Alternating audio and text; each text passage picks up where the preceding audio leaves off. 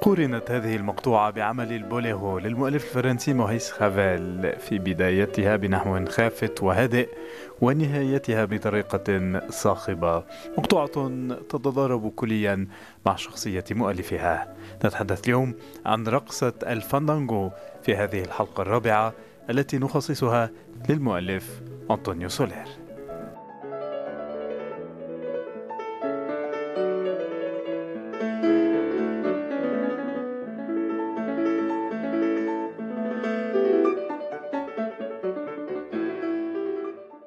حلقة جديدة وموعد آخر مستمعين مع الموسيقى الآتية من إسبانيا ومن منطقة كتالونيا تحديدا. موسيقى تعود إلى حقبة الباروك. عندما نتحدث عن تلك المرحلة من التاريخ أول المؤلفين الذين نفكر بهم هم العملاق الألماني يوهان سيباستيان باخ والإنجليزي جورج فريدريك هاندل. ومرورا بمؤلفين عاشوا خلال تلك المرحلة أيضا كدومينيكو سكارلاتي مثلا أو بعض المؤلفين الفرنسيين كجون فيليب رامو أو جون باتيست لولي. ولكن نادرا ما نفكر ببلد كإسبانيا مثلا وبأسماء لكبار المؤلفين عبرت الزمان إلا أن أنطونيو سولير أو البادري سولير خرج عن تلك القاعدة ليبرز اسمه بين أهم الذين تركوا الأعمال الموسيقية الخاصة بآلة الهاربسيكورد فالبادري سولير أشبه بأن يكون شخصية من حقبة النهضة حين كان يتميز المبدعون بالكثير من المواهب وينوعون نشاطاتهم في العديد من المجالات. فكان سولير راهبا وكاهنا وكاتب وعالم رياضيات ومخترع وأستاذ إضافة طبعا إلى كونه مؤلف كبير. وهذا ما تحدثنا عنه خلال الحلقات الماضية التي توقفنا فيها عند نشأته ومسيرته والعلاقات المميزة التي قامت ما بينه وبين أسرة الملك كارلوس الإسباني. وأعود وأذكركم بأن سولير ولد عام 1729 وتوفي عام 1703 وثمانين. في حلقة اليوم وحلقة الأسبوع القادم سنتحدث عن عمل هام. إن لم نقل أبرز عمل ألفه سولير ألا وهو عمل الفاندانجو لآلة الهاربسيكورد. والهاربسيكورد هي طبعا تلك الآلة التي مهدت لوصول آلة البيانو. عمل فاندانجو عمل مثير للاهتمام خاصة عندما نفكر بأنه ألف من قبل رجل دين. فما هو الفاندانجو؟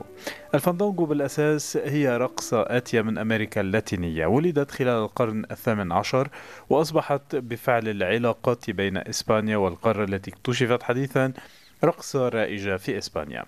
وعادة أن الفاندانجو يؤلف لمجموعة قليلة من الراقصين الذين يرافقون أنفسهم بالعزف على آلات الكاستانيات أي آلات الإيقاع الإسبانية التي توضع في الأصابع والتي لا تزال تستخدم حتى الآن بشكل كبير في موسيقى الفلامنكو كذلك إضافة إلى قيام الراقصين بالعزف على هذه الآلة الصغيرة التي تضفي أجواء مميزة جدا كانوا يقومون أيضا في مرحلة من المراحل بالغناء.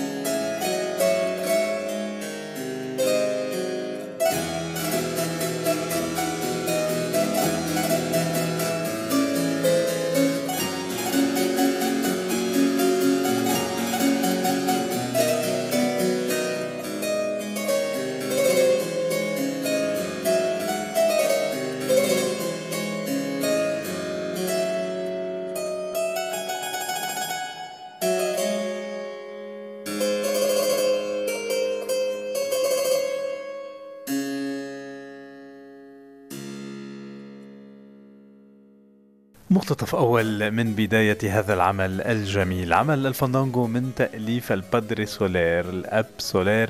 محور هذه الحلقة الرابعة على التوالي من برنامجنا.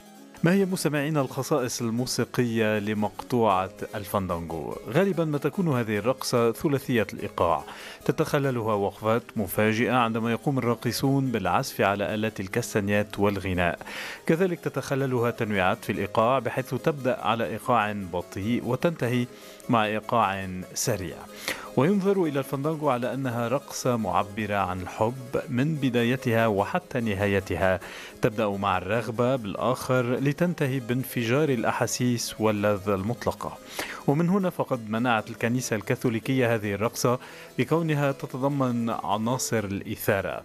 وفيما يتعلق بمقطوعة سولير فهي تبدأ بشكل سهل وبسيط وخافت لتزداد شيئا فشيئا الصعوبات التقنية مع ازدياد السرعة. ومن هنا فقد شبه البعض هذه المقطوعة بانتقالها من الظلمة إلى النور بالمسار الذي يسلكه عمل البوليرو الشهير للعملاق الفرنسي موريس رافيل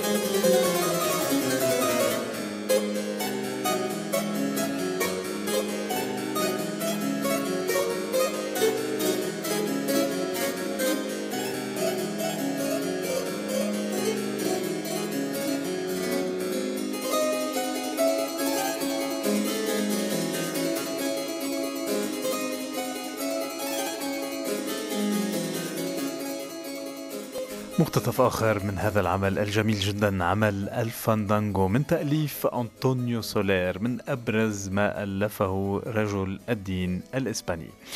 ويرجح المؤرخون أن يكون سولير قد ألف العمل خلال الخمسينيات من القرن الثامن عشر ولكن هناك أسئلة عدة تطرح حول ما إذا كان سولير هو فعليا صاحب هذا العمل.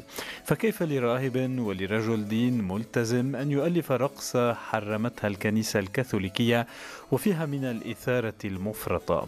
وهذا تناقض كبير أجاب عليه المتخصصون بموسيقى المؤلف الإسباني بالقول أنه من غير المفاجئ أن يكون مبدع كسولير مهتما بالكثير من المجالات وأن يكون قد ألف رقصة الفاندانغو وهذه ميزة أخرى من ميزات سولير إذ أنه حتى ولو عاش في دير دير لاسكوريال الذي كانت تطغى عليه صرامة ليس من المفاجأ إذا أن يكون قد ألف عملا مناقضا تماما لما يختبره في حياته اليومية. وننهي مستمعينا هذه الحلقة مع مقتطف آخر من هذه الرقصة الرائعة رقصة الفاندانغو مقتطف يعكس الأجواء المميزة التي تنتهي معها هذه المقطوعة الفريدة.